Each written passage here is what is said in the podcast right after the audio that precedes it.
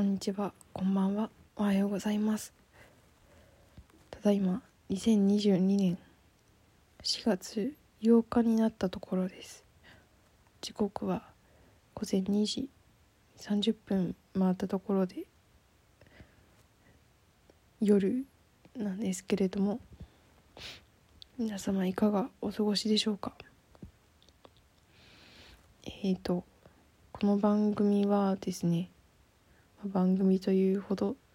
大層なものでもないんですけれどもえっ、ー、とシティローストと建仁寺などという大げさな名前でやっておりますが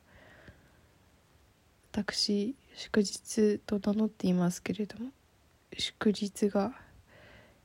えー、一人でこのマイクになってているスマートフォンに向かってただ喋るという内容のポッドキャストです。こんな感じでかれこれ4ヶ月弱ぐらいやっております。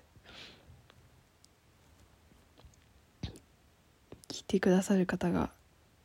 あのいらっしゃってすごく嬉しいです。ありがとうございます。えーとどこから話そうか。えっ、ー、とこのポッドキャストを、まあ、始めた頃始めたのがえー、去年の年末12月ぐらいなんですけどそれから、まあ、その頃から、まあ、今年の2月の中旬ぐらいまでの私は無職でしてで2月の中旬ぐらいにあの働けるところが見つかったので働き始めているんですけど、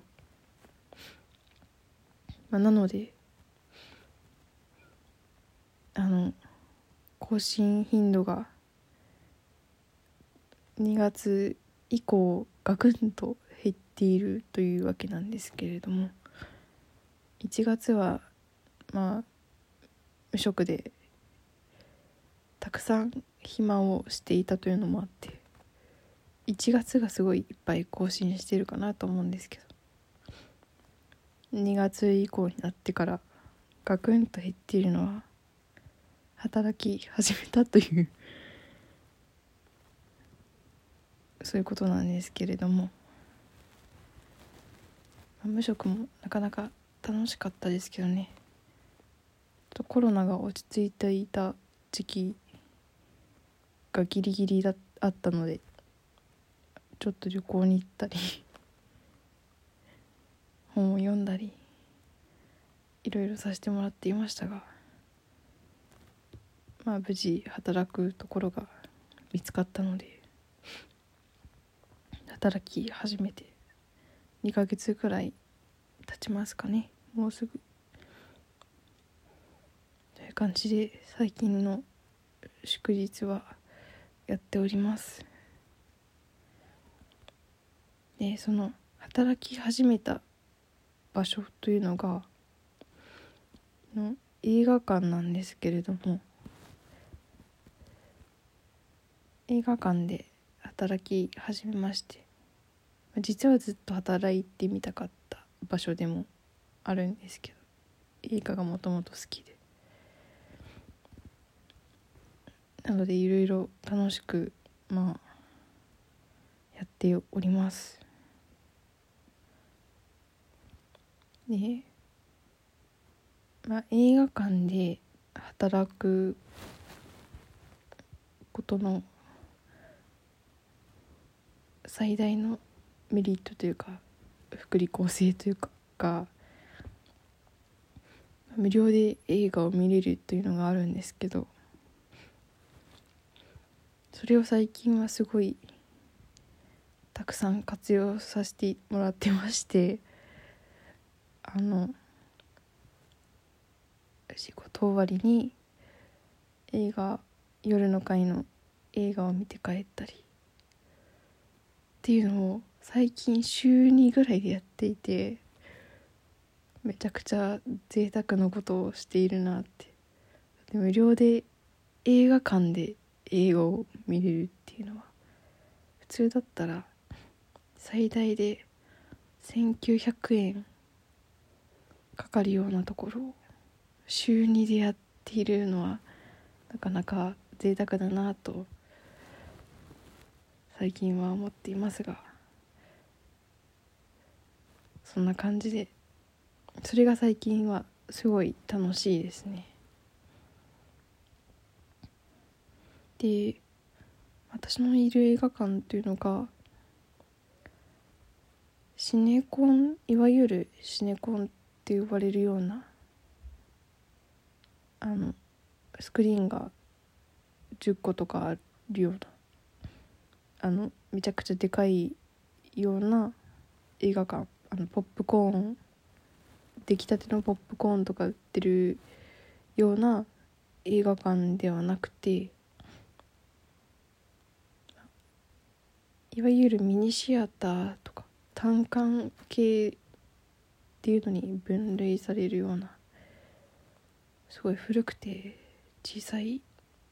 映画館なんですけどなんでポップコーンも売ってるんですけどあの袋に入ってるやつ。あのよく売ってるバター醤油味の袋に入ってるやつを売ってるってますね。あのポップコーン作る機会とかないので。そういう小さい映画館にいます。でその福利厚生で映画を、まあ、見まくっているんですけどどうしても時間が合わないというかまだ見れていない映画があってあの「ドライブ・マイ・カー」っていう映画なんですけど。まあ今となっては見ている人のが見ている人のが多いってことはないか。でもたくさんの人が見ていると思うんですけど。なんか結構お客さんからに感想を話してきたりとか。どういう映画ですかって聞かれることはあんまりないですけど。なんか映画の話お客さんと映画の話になった時にまだ私は見てないからなんか適当に話を合わせるぐらいのなんとなくのあらすじというか一応その劇場内のモニターがあって映像だけはなんなんか毎日のように音なしで目に入ってはいるんですけど。のでなんとなくわかるって感じなんですけど。なのでまあお客さんとそういう映画の話ドライブ・マイ・カーの話になってもすごいなんかぼんやりしか話せなくてちょっとそろそろ仕事にならないなぐらいのレベルでなので見ないとなとずっと思っているんですけど。ドライブ・マイ・カーって3時間とかあって。でまあ見ようと思うと休みの日に来るとかしか今のところ手段がなくて。なんか休みの日に最近はちょっとぐっすり眠って過ごすことが多かったのでなかなか休みの日にも職場に行くっていうのがまだあんまりできてないんですけどという感じでそろそろドライブ・マイ・カーを見なきゃなと思っています。仕事上の理由で、まあ、普通に見たいんですけどね。あのドライブ・マイ・カーの後にあの同じ浜口監督が「ドライブ・マイ・カー」の後に撮った「偶然と想像」っていう短編集のような映画があるんですけれどそっちの方は逆にもうすでに見ていてそれはあのとても良かった。本当に面白かったなと思って。映画館で見てよかったというか。って思ったしそのなんていうのかな。映画体験というか。経験として非常にいいものがいい経験いい体験ができたなって思うような映画だったんですけど、まあ、なので「ドライブ・マイ・カー」もねちょっと見たいなとは思っているんですがマジでそろそろ見なきゃなと思っています。他の映画結構見てて今日は別の映画館であのアカデミー賞の作品賞にノミネートした「コーダ」っていう映画を見てきたんですけどこれもめちゃくちゃ良かったですね。普通にあのボロボロ泣いてしまったような映画だったんですけどそれを見たりあと自分のや今勤めてる映画館でやってるのでだとミニシアターなのでそんなメジャーな作品はあんまり取り扱わないんですけどあの「やがて海へと届く」っていうこれは邦画なんですけどこれも結構個人的には好きな感じの映画でした。ちょっと好み分かれそうかなっていうあんまり分かりやすい感じの映画じゃなかったので好みもありによっては好き嫌い分かれるかなと思うんですけど私は非常に良かったなって思います。これはネタバレにならない程度に話すとえっ、ー、と私はあの前情報あんまり入れないで見たんですけど予告編とかほとんど見ないで話したんですけどなんか実は結構重たい題材を取り扱った映画でで、まあ、そのことを知らずに見たんですけどでもその見た後の余韻というか。見終わった後の印象としてはそんなになんか重たい余韻にならず結構心地のいい余韻だったなと私は思っていて。そういう意味で非常に良かったなと思います。鼻が詰まってる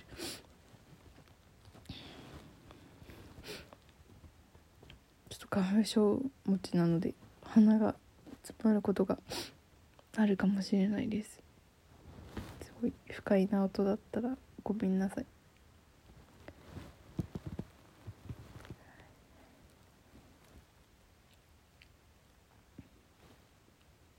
今日も映画見たのでこんなことを言ってしまうんですけどやっぱり映画館で映画を見るってすごいいいなって思いました。前にも話したんですけどね。映画館に行ってで映画を見て帰るっていうその行動体験がこそがすごい価値のあるものなのかなって思って。でまあその映画館で働いているとそのこの映画の何時の回に何人入って何何円売り上げたっていうのがお前記録していくんですけど。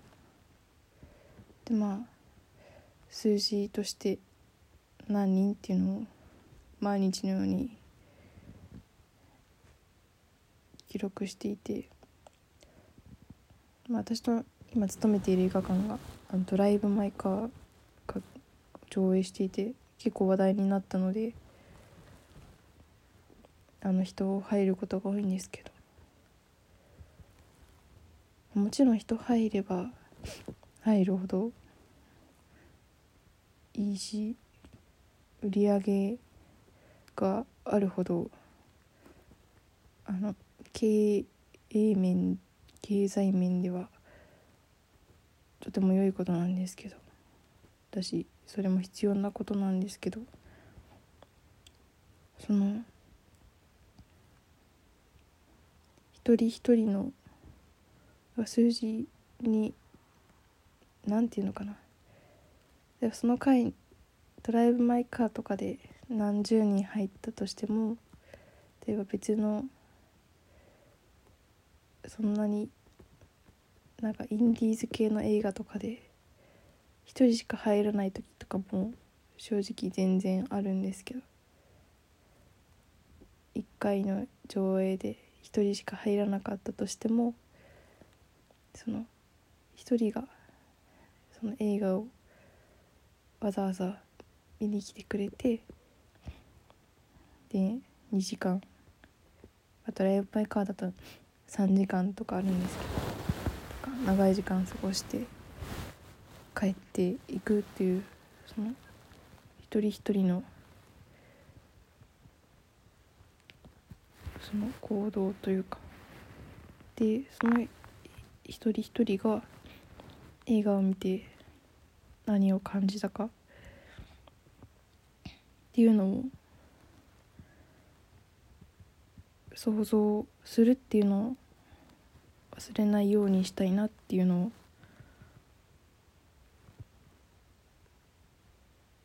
この映画館にで働き始めてすごい思いました。もちろんたくさんの人がに来てもらうのも大事ですけど。なんかあんまり数字にこだわりすぎないというか。その一人しか入らなかった。その一人を軽く見ないというか。だしなんか映画をこう消費しないというかね。なんか今サブスクとかでもたくさん見れてドライブ・マイ・カーですら今サブスクで見れるんですけど。スマホの画面とかパソコンとかで何気なく見ているのは結構消費してるような感じかなって思うんですけど。映画館で来て見てでその帰り道とかってやっぱり見た映画のこと考えたり。あの例えばサウンドトラックとかがあるような映画だったらサウンドトラックを聴きながら帰ったりとか。こう帰り道に考えることってきっとあるじゃないですか。サブスクで見てても見終わった後に何も考えないとは言わないんですけど。なんかそれこそが映画を館で映画を見るというか映画を見に行くってことの醍醐味というか一番楽しい部分なんじゃないかなって思います。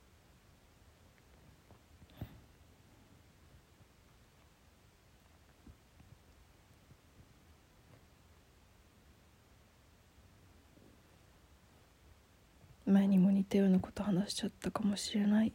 けどそんな感じであの福利厚生を使ってたくさん映画を見れていて、まあ、消費しないように気をつけないといけないなとは意識しつつ楽しく見させてもらっています。というのが最近のお話でした。でまあそうですね。最近のことで言うと。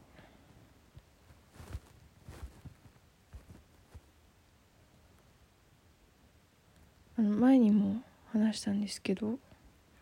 私は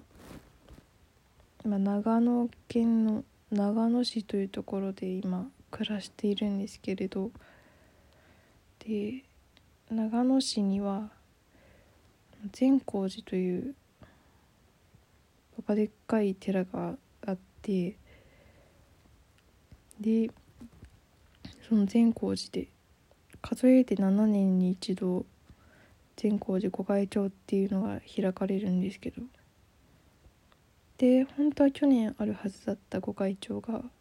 延期にコロナ禍で延期になって今年開催されて今ちょうど開催期間先週始まったんですけど。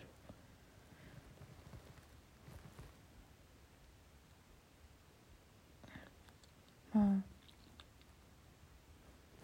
前に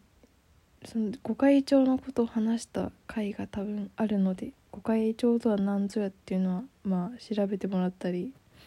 そこでもちょっと説明していると思うので。是非聞いていただければなと思うんですけどその7年に一度だけ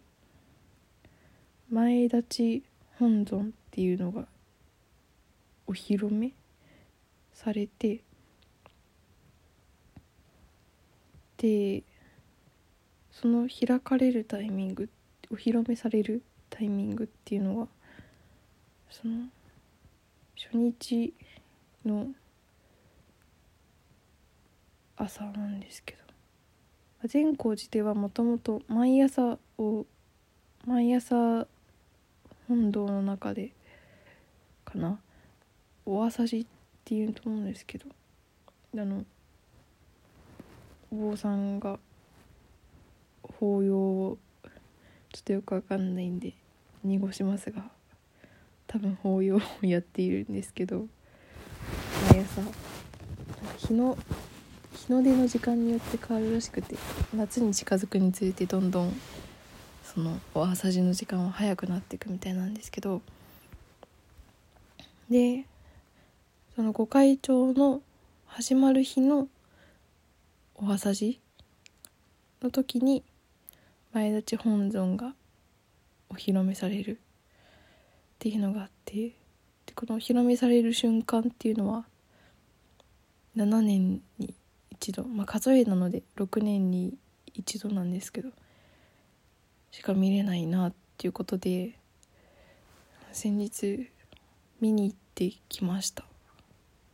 6年に一度しか見れないやつ。私の家族がね前回とか前々回のご会長の時に見に行ってたみたい。なんかすごい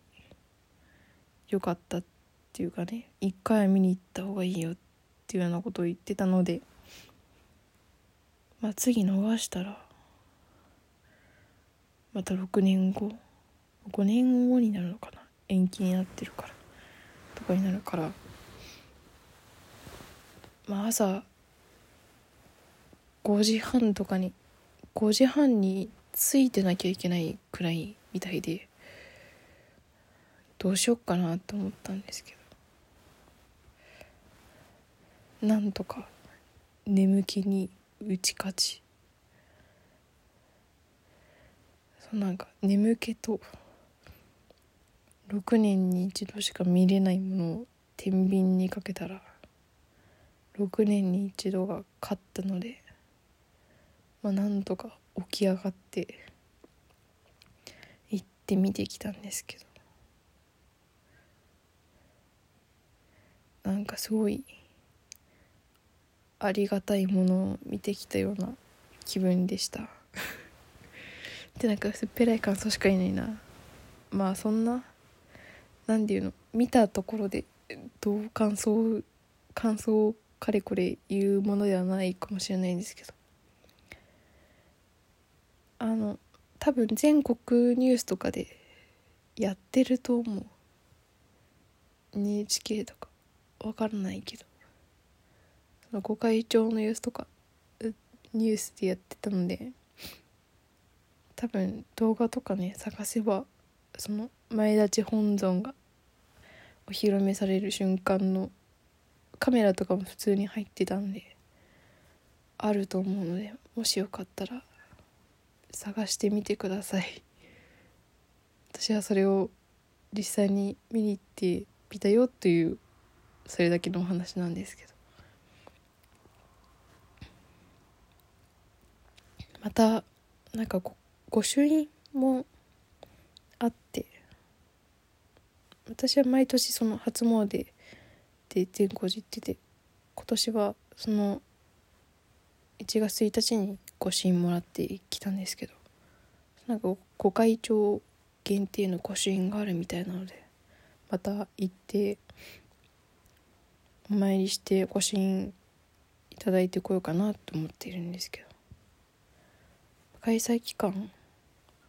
6月6月末ぐらいまでやるのかな？こんな長くなかったかな？なんかコロナ禍でその何て言うの混雑を分散させるっていうのがあって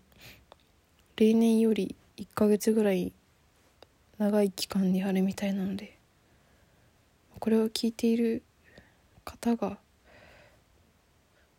どちらに住んでいらっしゃるか分かりませんが遠くの方もいるとは思うんですけれどももしよかったらねあの是非善光寺行けそうだったらってみてください。のエコー柱っていう木の柱が今本堂の前に立っててでそれはよく見ると上の方に紐が結ばれてて本堂の中につながっているんですけどでその中にそのつながっている先を見ると前立ち本尊になってて前立ち本尊とエコー柱が直接紐でつながって結ばれているんですけどそのエコー柱っていうのがまあすごいたくさんの人が触るんですけどエコー柱に触るとその前立ち本尊に触れたのと同じご利益が得られるみたいなものなのでもしよかったら。善光寺、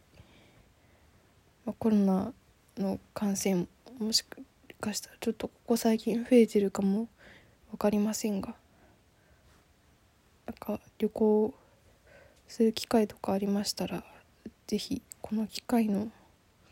善光寺はおすすめかなと思います。長野まだ桜も咲いてないので4月の中旬ぐらいかなと思うんですけどこれからなので別に花見とかでも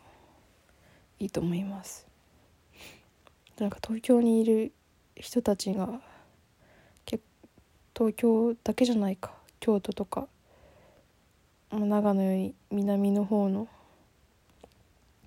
人たちが桜の写真とかたくさんあげてるの見てあもう桜咲いてるんだっていうかなんかまだ桜咲いてる季節って感じが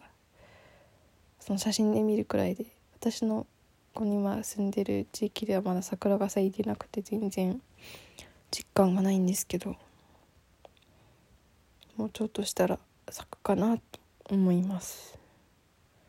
結構5月頃まで咲いてる場所もあるかもしれない。分かんないけど。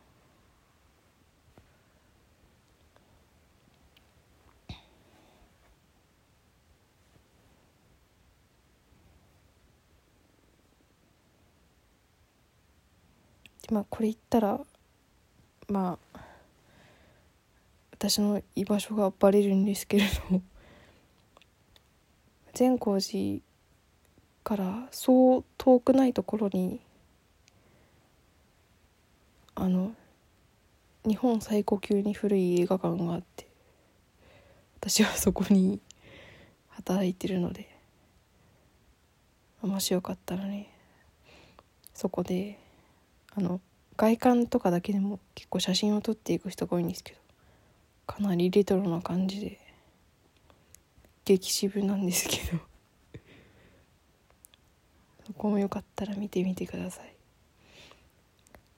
少し前になんか旅行旅行で長野に来ててで映画見に来ましたっていう方がいらっしゃってちょっとだけお話ししたんですけど。旅先でのミニシアターで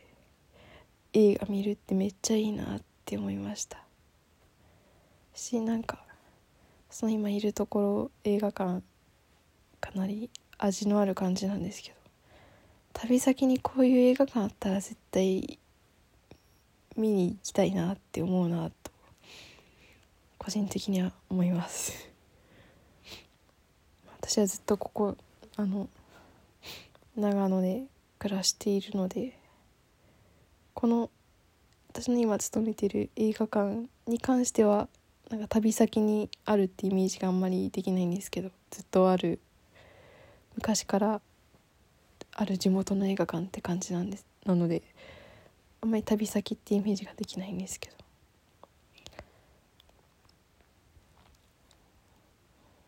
そういうのすごいいいなって思いました。あと美味しいコーヒー屋さんとかもあるのでね。でまた長野長野情報ポッドキャストになってしまいましたが最近の個人的な出来事としてはそんな感じです。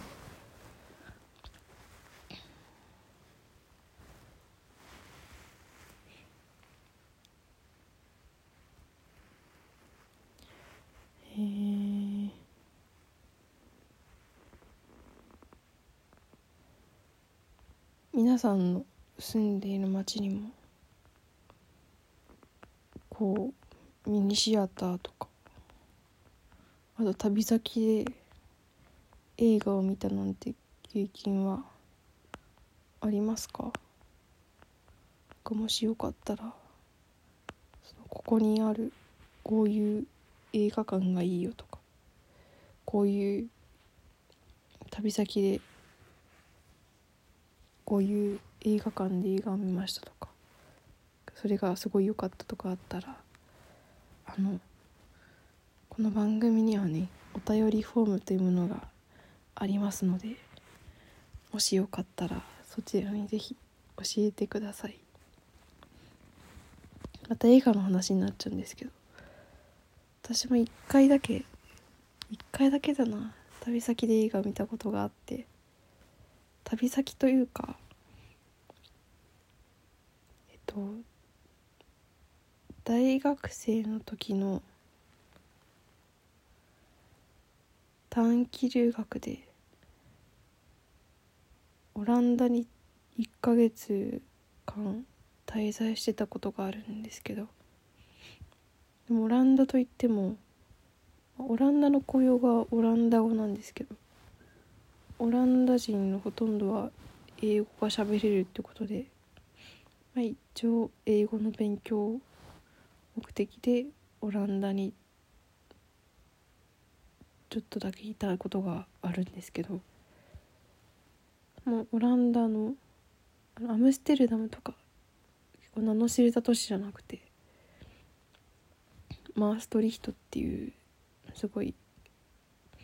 ほぼベルギーみたいなところ小さい都市に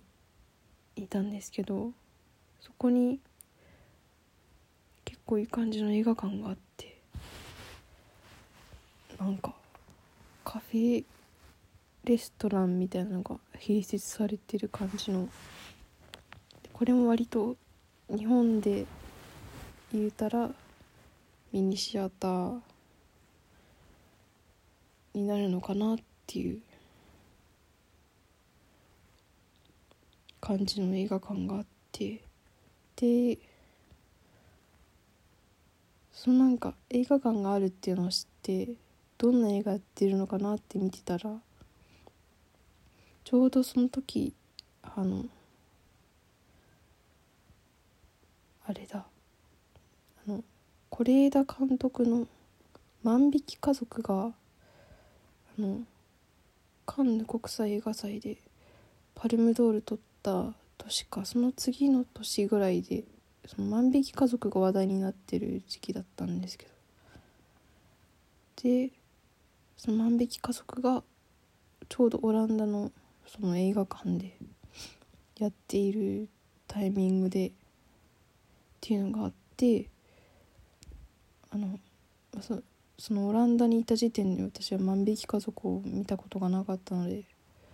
これは見るっきゃないと思って。謎にオランダで万引き家族を見たことがあります。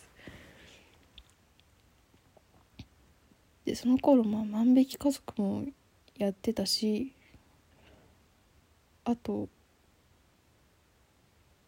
話題作的にはあのタランティーノの「ワンス・アポン・タイム・イン・ハリウッド」とかあとそのミニシアターでタランティーノ特集をやっていてこういうの最高だなって思うんですけど「パルプ・フィクション」とか「リザボア・ドッグス」とかを特集上映してるっぽくてしてたっぽくて当時。で、まあ、英語力には全然まるっきし自信がなかったんですけどまあ見てみるのもありかなと思ってはいましたがそれは見に行けませんでした。一回見たことあるとは言ってもね。英語音声だけで字幕は多分オランダ語だし と思ってちょっと見には行かなかったんですけど。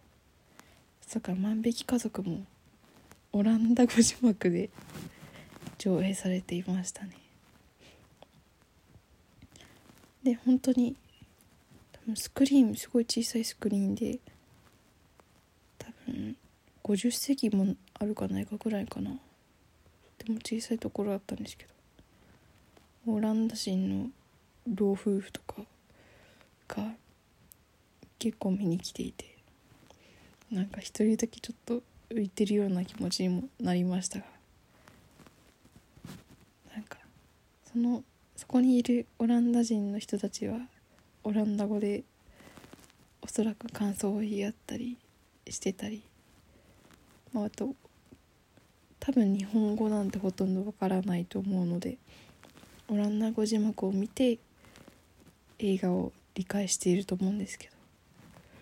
どそこにシアターに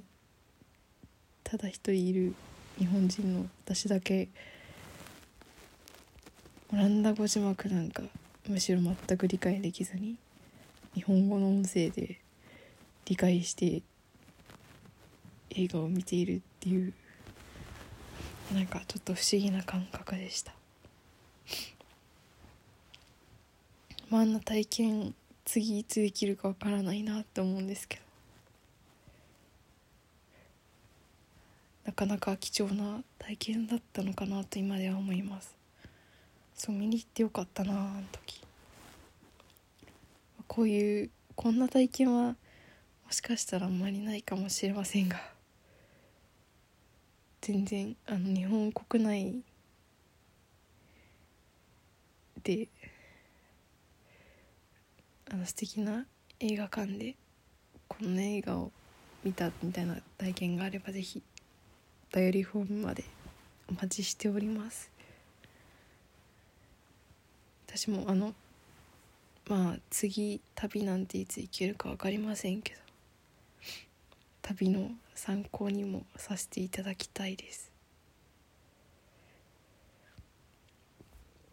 そうなんか旅先で映画を見るってなんか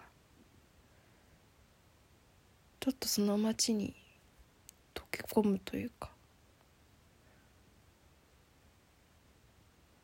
まあ映画を見るってうん。そんなに頻繁にできることではないけど。暮らしに近いというかその街で映画を見るっていう。基本そうじゃないですか。自分のいる街で近くの映画館で映画を見るっていうこ見に行くっていうのが多いと思うんですけど。まあ映画旅先ね映画館に行くとか旅先で銭湯に行くとかそれに近いなんかその旅先の暮らしをちょっと疑似体験するじゃないけどそういうような感覚があるのかなって思います。そういうのもまだ頻繁にはできないですけど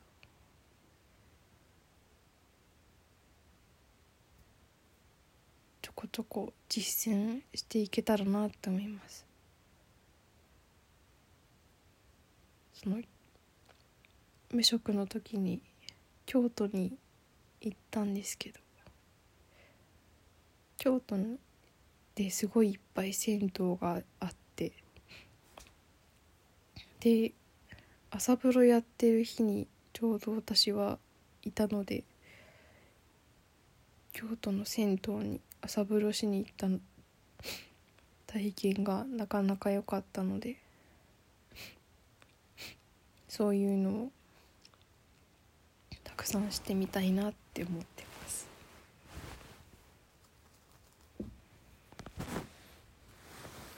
ではそろそろ眠ろうかな。お腹がすいた。なんかだいぶグダグダになってしまいました。お聞きいただきありがとうございました。あのいい映画館情報だけではなく感想やらお便りやらもお待ちしておりますのでぜひお便りフォームにねお送りください。あの概要欄みたいなところ YouTube の風の言い方だけど概要欄みたいなところにお便りフォーム貼っておきますのでもしよかったら送ってくださるとすごくすごく嬉しいです。